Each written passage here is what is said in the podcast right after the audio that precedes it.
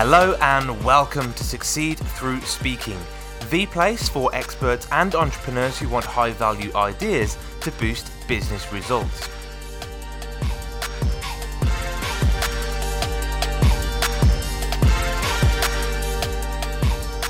Hello, I'm Tom Bailey, and in today's episode, I'll be getting to know Inga Hebdon, who is a pursuit strategist and professional impact coach, and a member of the International Coaching Federation, as well as the founder of Medea International. So, Inga, hello, and a very warm welcome to today's episode.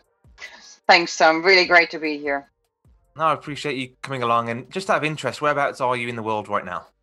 Actually, I'm based in northwest London. It's a little bit warm today. Mm-hmm. Fortunately, not as boiling as the other days. Yeah, we're having a little bit of a mini heat wave here in the UK. we do.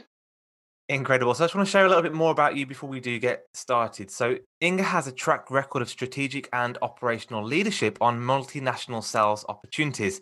She has over 15 years experience in business development and also extensive expertise in developing win-win solutions for her clients. The title for today's episode is Why Impact and Presence Matter to Leadership Success. And Inga is going to explain why in just seven minutes. So, question number one for you today is Who are your ideal clients? Thanks, So I'm really grateful that you're asking this question. So, my ideal clients are senior leaders, executives, or partners new, newly in, appointed to their mm-hmm. role, hence less than six months in their role. And I'm looking at medium sized businesses, in particular in the professional services industry, as well as in the financial services sector. Perfect. Nice and clear. Thank you so much. And my second question today is what would you say is the biggest challenge that your clients typically face? Yeah.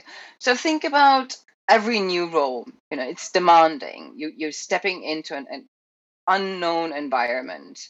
But in particular, the more senior you get, the the thinner the air becomes and the yeah. more relevant are skills such as having a strong presence ability to influence people and make positive impressions because that will ultimately push the business forward but on the other hand because it's relatively lonely they don't have that peer-to-peer connection and they're confronted with a mountain of information really with a lack of clarity in terms of can they trust the information, mm-hmm. but also, well, with whom do I need to connect in order to push certain initiatives and strategic decisions forward? Great. And I guess if they don't have these connections or they don't have that presence at the top or they're not creating the right impact, yeah. what impact can this have on either, you know, them or their business? Besides them being utterly frustrated, yeah. they're they're not they're not gonna get anywhere, right? They will not create the right relationships. They will not have the influence and the impact on the business they they actually envisage and get hired for. Ultimately, that will also lead on a personal level, you know, to self doubt, mm-hmm. self doubt in their own decisions they're, they're making. So they might even start to feel out of control or have a lack of control, which then ultimately leads, in many cases, to micromanaging. Yeah. Micromanaging at that level, and you know, even the direct reports, um, mm. that usually doesn't go down very well. So there's then the entire issue of creating a different kind of company culture and it's um, creating uncertainty in, in, in the business. So there's a whole wide range of um, consequences those senior leaders can ultimately face. Great, and I guess if if they're unsuccessful in the role, it can ultimately lead to reputational damage as well for them Absolutely. in the long term. Absolutely. So, if anyone is listening to this and they are starting a new role in that senior position, what is one valuable piece of advice that you might give to them to really help them solve this problem? I think the single best advice or the single best thing they can do is seek out feedback. Yeah. And that feedback in, in many forms, either from peers they they know throughout previous careers, networking events, other external sources like me, for mm-hmm. example.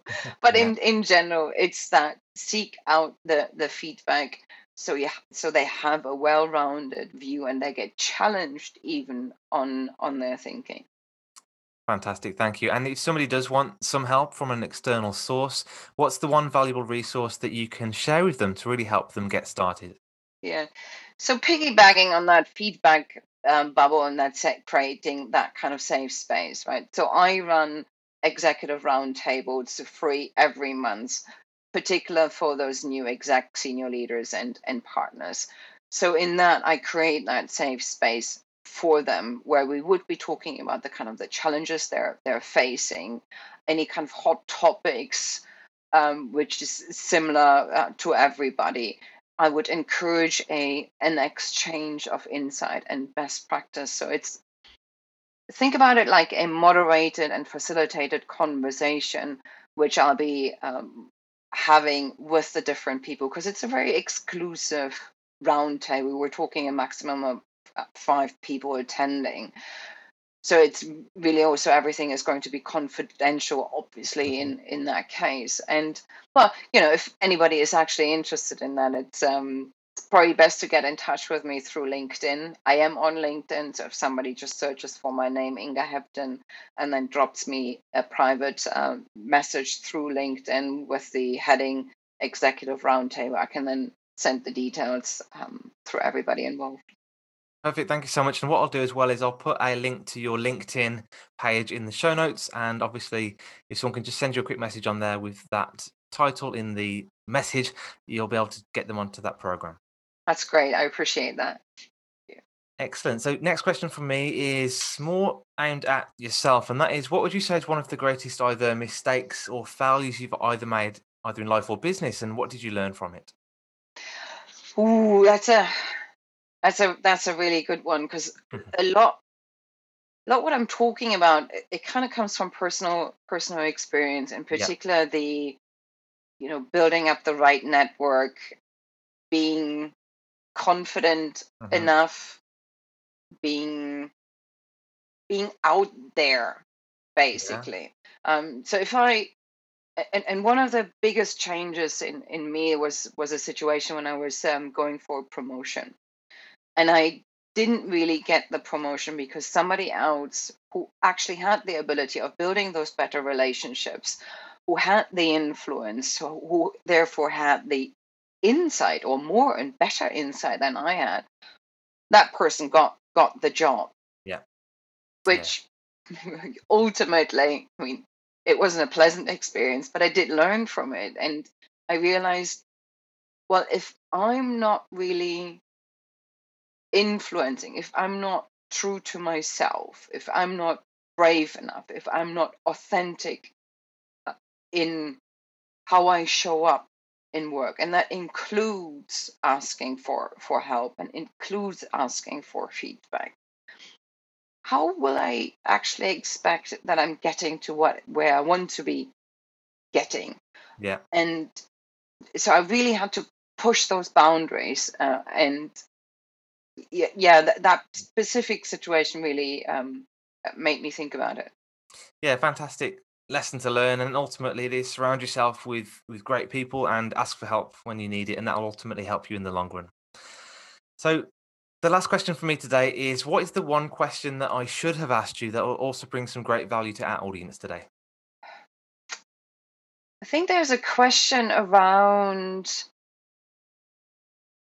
why uh, why am I focusing on those six six or 18 months why is that Yeah. so important Mhm. and I alluded to that in the in the beginning of our conversation you know where this, those six months are really where one sets themselves up for success Yeah. and if I just throw in a couple of statistics, and it's going to sound really, really scary, but I'm not just grasping this out of thin thin air, right? So Harvard Business Review or McKinsey, both of those institutions have stated that 30 to 50 percent of senior execs they actually fail in their first 18 months Mhm. and that only three or five newly appointed CEOs live up to their expectations. Yeah. So that is a really crucial and, and quite a high high number. If I would know that and stepping into a role like that, that would really scare scare me. But in order to avoid all that, it is again about having the right support in place, getting the feedback, getting challenged, but also having a safe space to gain new perspective. So basically, so that they can swim and they're not drowning. Mm, yeah, exactly. Fantastic. Lots and lots of great advice today, Ingi. Thank you so much again for coming along to this podcast. And I really appreciate you spending the time here today. All right. Thank you, Tom. Really great being here.